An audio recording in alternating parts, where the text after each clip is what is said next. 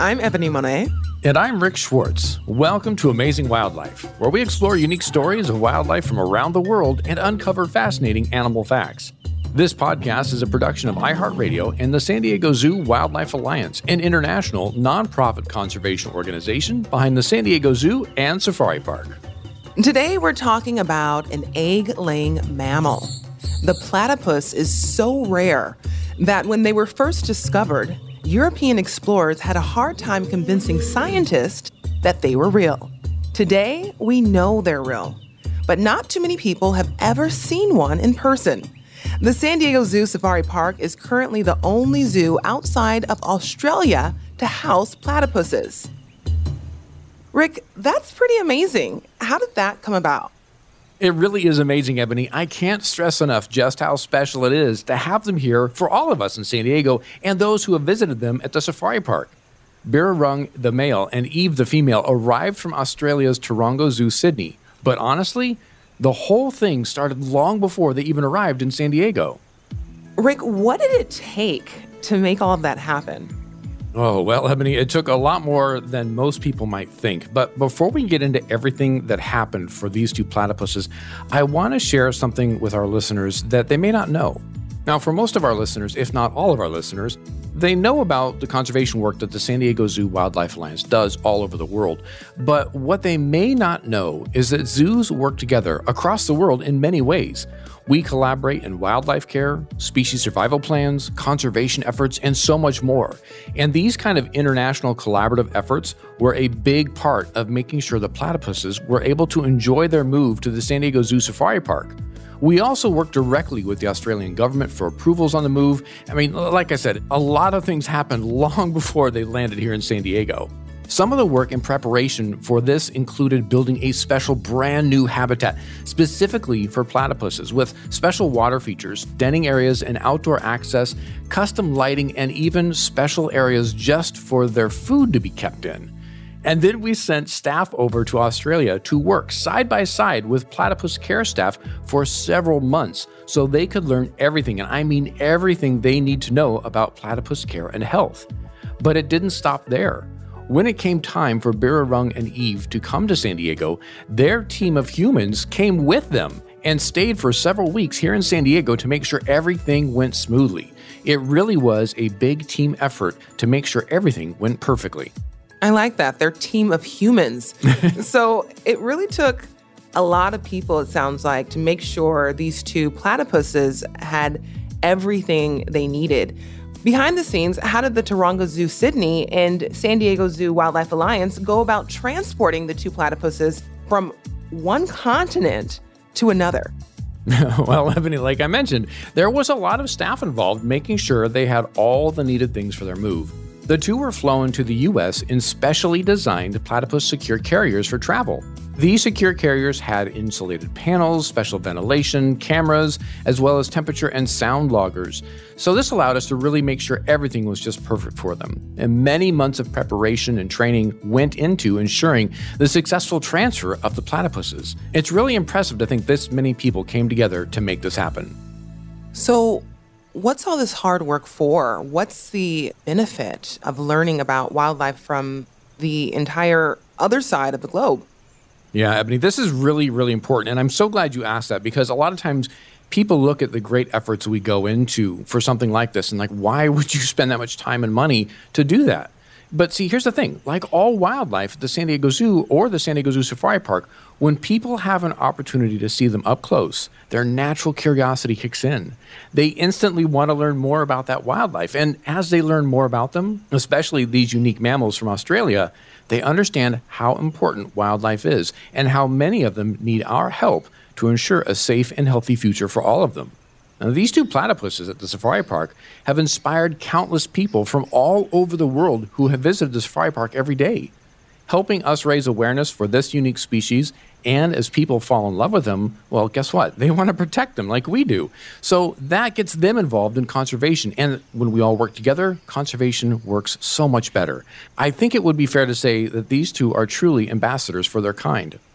And Rick, you're a San Diego Zoo Wildlife Alliance ambassador, but what does it mean to be a wildlife ambassador?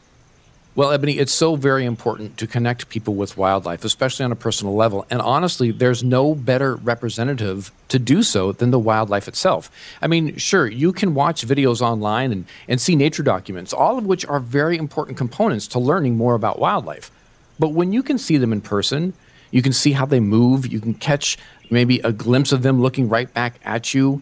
Nothing can replace that personal connection. Wildlife ambassadors are individuals that help share the story and plight of their kind with the people who may otherwise never know about their species, much less the challenges they might face in the wild. So, specifically, as wildlife ambassadors, what do the platypuses at the San Diego Zoo Safari Park help to educate people about? honestly, for the platypus, it is very specific. You know, they help teach people about the importance of fresh water for both humans and wildlife. See, platypuses in the wild are facing so many challenges with pollution in their waterways and the habitats being affected by climate change. When we see freshwater wildlife having these challenges, it means we will too. We all need healthy freshwater systems to live. That's just a simple fact. This is another example of how all life, humans, plants, and animals, are interconnected. We all rely on the health of the same resources. And when we learn about what is happening to the charismatic platypus and other freshwater wildlife, we instinctively want to help. We can all be part of the solution and protect wildlife like the platypus through water conservation measures and practices that help slow or mitigate climate change. So, Rick, the more that we talk about animals and different species, the more I've come to realize that oftentimes animals play a very important role in their habitats that maybe we don't even realize. So, what's the role of the platypus in its environment? Yeah, and that's a really good question because again, we're talking about the freshwater wildlife and everything else. And platypus is as cute and as amazing and adorable and scientifically unusual as they are, they also do have a very important role in the whole ecosystem there. You know, they are consumers of shrimp, crayfish, insect larvae, worms, and other things, and then they're consumed by snakes and birds and other predators such as crocodiles. And so their role in part of that food chain is very important. And like anything, when we take out one of those links or we lose lose one of those links in the food chain, everything starts to become unraveled. So, like any species out there, sometimes we have to look past their adorableness or their curiosity or how interesting they are, but they do have a very important role in the ecosystem. Honestly, the more I learn about the platypus, the more I realize just how cool of an animal it is. It seems like an amazing experience to have a chance to see a platypus up close and personal at the San Diego Zoo Safari Park. Obviously, Rick, the safari park is pretty big. Where can guests find the platypus? Yeah, you know, it's just about a year before the platypuses arrived at the safari park, Ebony. We opened Walkabout Australia. This is a multi-species habitat where you can stroll among kangaroos, wallabies, and you know even see the elusive and impressive cassowary. But in that same area, we also built that platypus habitat we were talking about earlier, where guests can see them swimming, eating, or just you know taking a little nap. Well, if you're planning a visit specifically for them, and I'm, I'm talking to you listeners, if you're planning a visit just to visit our platypus, I always recommend heading up to the Walkabout Australia area first thing because most animals tend to be active in the morning. Oh, and if you want to see them, but you don't have time to visit the safari park or it's going to be a while before you can visit, here's your insider tip. Just go to the Safari Park's website, sdzsafaripark.org, and click on the Wildlife Live cams and then select Platypus Cam. And there you'll have it right in front of you, a front row seat to the main pool of the platypus habitat. And you can click on that whenever you want. Lunch break, you know, weekends, whatever you whenever you want to enjoy some platypus time. You're full of all kinds of tips. Just ahead, we're going to talk to the lead wildlife care specialist working with mammals at the San Diego Zoo Safari Park, Luis Ochoa, and veterinary clinical operations manager, Meredith Clancy. But first, this. Now it's time for the San Diego Zoo Minute, an opportunity for you to learn what's new at the San Diego Zoo and Safari Park. A 10 year old boy and his family received a San Diego Zoo Wildlife Alliance lifetime membership card as part of the ongoing celebration of the San Diego Zoo Safari Park's 50th anniversary. May 10th, 2022 marked 50 years since the opening of the San Diego Zoo Safari Park. On that day, Ethan was the 50th guest to enter the safari park. The gift allows for unlimited visits to the safari park and San Diego Zoo, where he can explore and connect with wildlife for years to come. Did you know the word platypus is derived from a Greek word meaning flat foot? The correct plural ending is S, making platypuses preferred over platypi.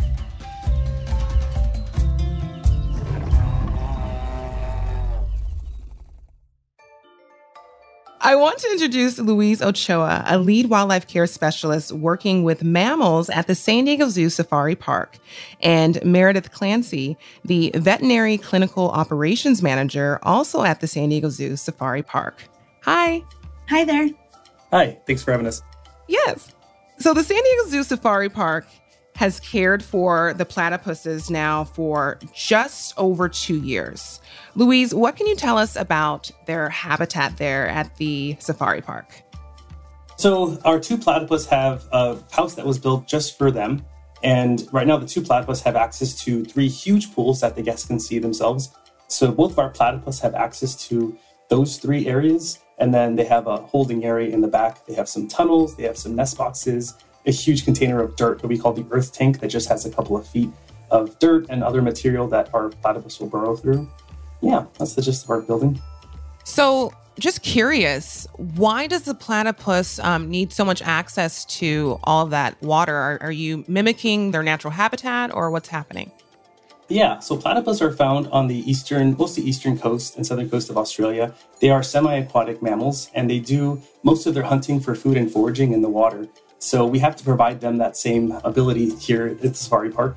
So in the wild, when platypus hunt for food, they close their eyes, they close their ears, and they go into water and they rely 100% on something in their bill called an electroreceptor. So, in order for us to mimic that, we have to kind of do the same thing. So, we have large pools of water, and inside those pools of water, we offer them a few different types of food. In the wild, most of the calories from a platypus come from crayfish, or in Australia, they call them yabbies. So, we do the same up here at the park. We give them some crayfish, we put them in the pools, and they have to be live for the platypus to find them. Those electroreceptors in the bill will activate once they're swimming in the water, and they'll pick up small signals from living animals, and that'll help them really hone in on where that living thing is in the water. So, Meredith, the platypuses are such a unique animal. How did you and your team prepare to care for such a unique animal? That's such a great question. We definitely had to do a lot of preparation to think about having this brand new species to the San Diego Zoo Wildlife Alliance family. So we were very fortunate. We have friends at the Taronga Zoo that were really helpful and instrumental in making sure that we understood the unique needs of this uh, special creature and also understood what kind of habitat they needed, their special diet, and then even little small things like the transport crates or how we were going to feed them and how we would source those foods.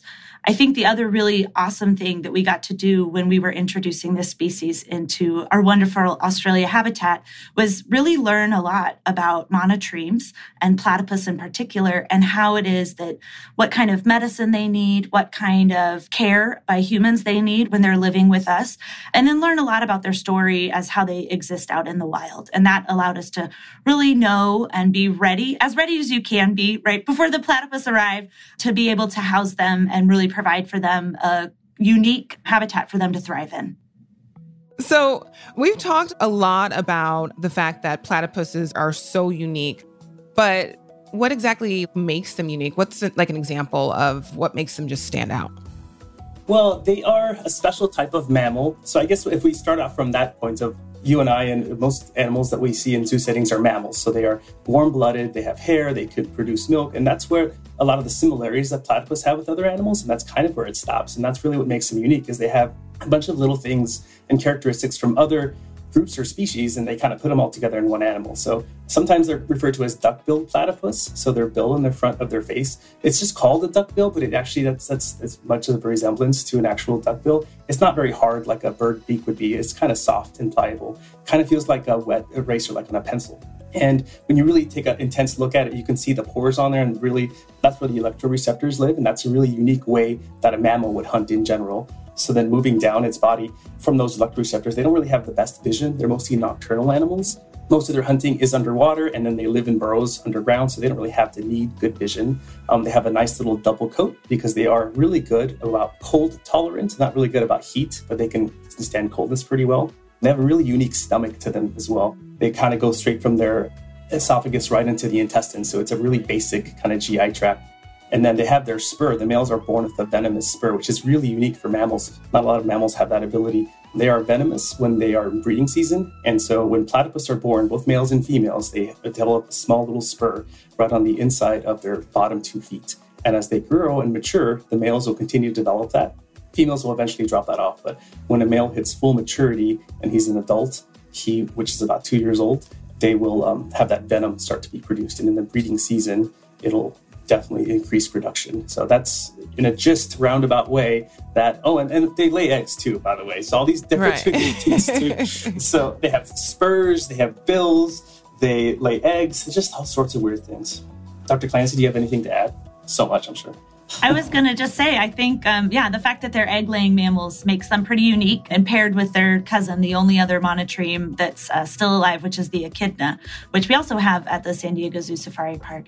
But it's so unique that they lay eggs. And it was actually not a fact that most people knew about those animals. And we still really don't understand a lot of what happens when a platypus mom to be goes into her burrow. She lays an egg it takes about two weeks for it to hatch, but that about is about as uh, clear as we can be.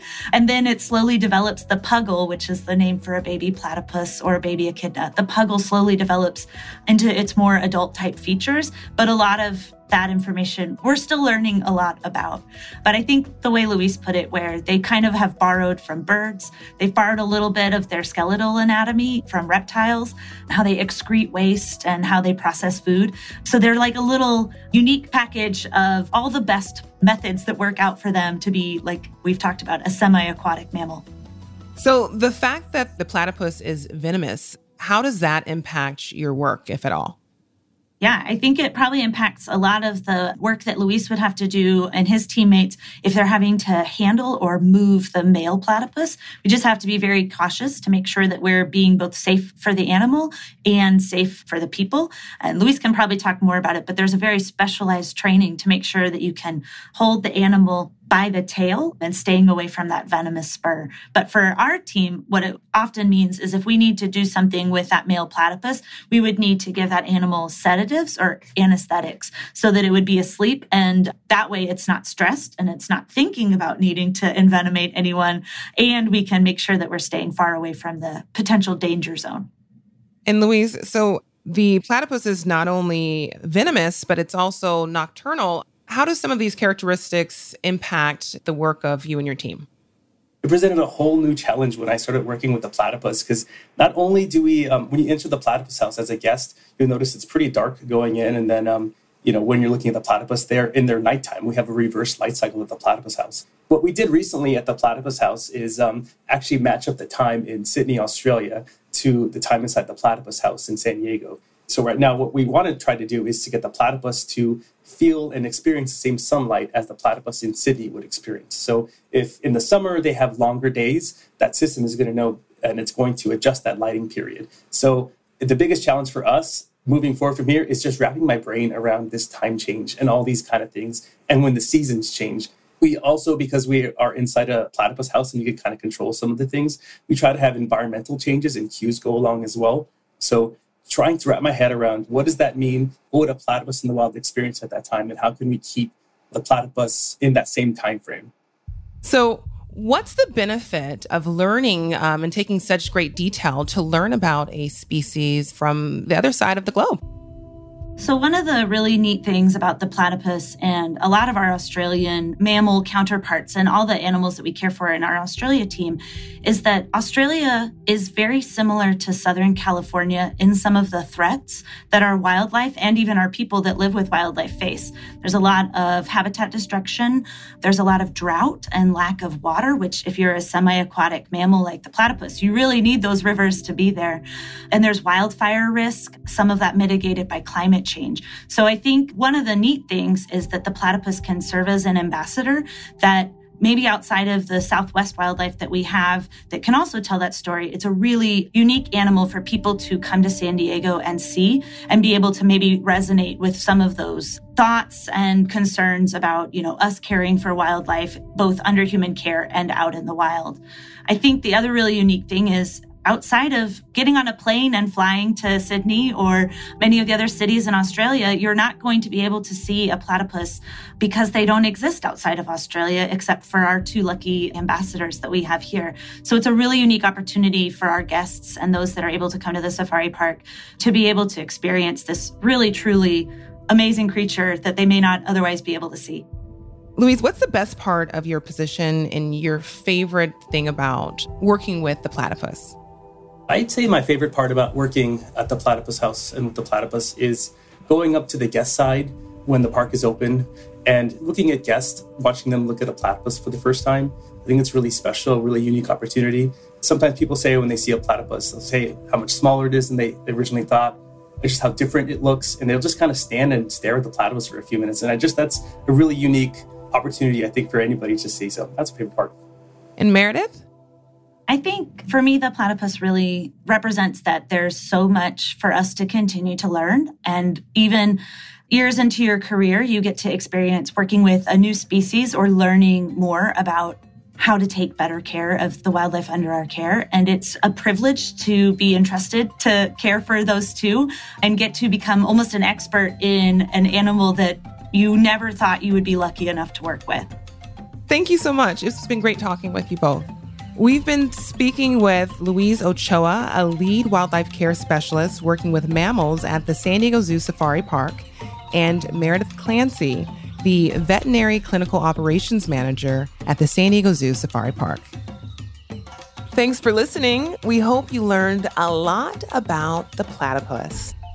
Be sure to subscribe and tune in to next week's episode, in which we bring you the story of a kangaroo species known as the ghost of the forest. I'm Ebony Monet. And I'm Rick Schwartz. Thanks for listening. If you would like to find out more about San Diego Zoo Wildlife Alliance, please visit sdzwa.org. Amazing Wildlife is a production of iHeartRadio. Our producer is Nakia Swinton, and our executive producer is Marcy DePina. Our audio engineer and editor is Sierra Spreen. For more shows from iHeartRadio, check out the iHeartRadio app, Apple Podcast, or wherever you listen to your favorite shows.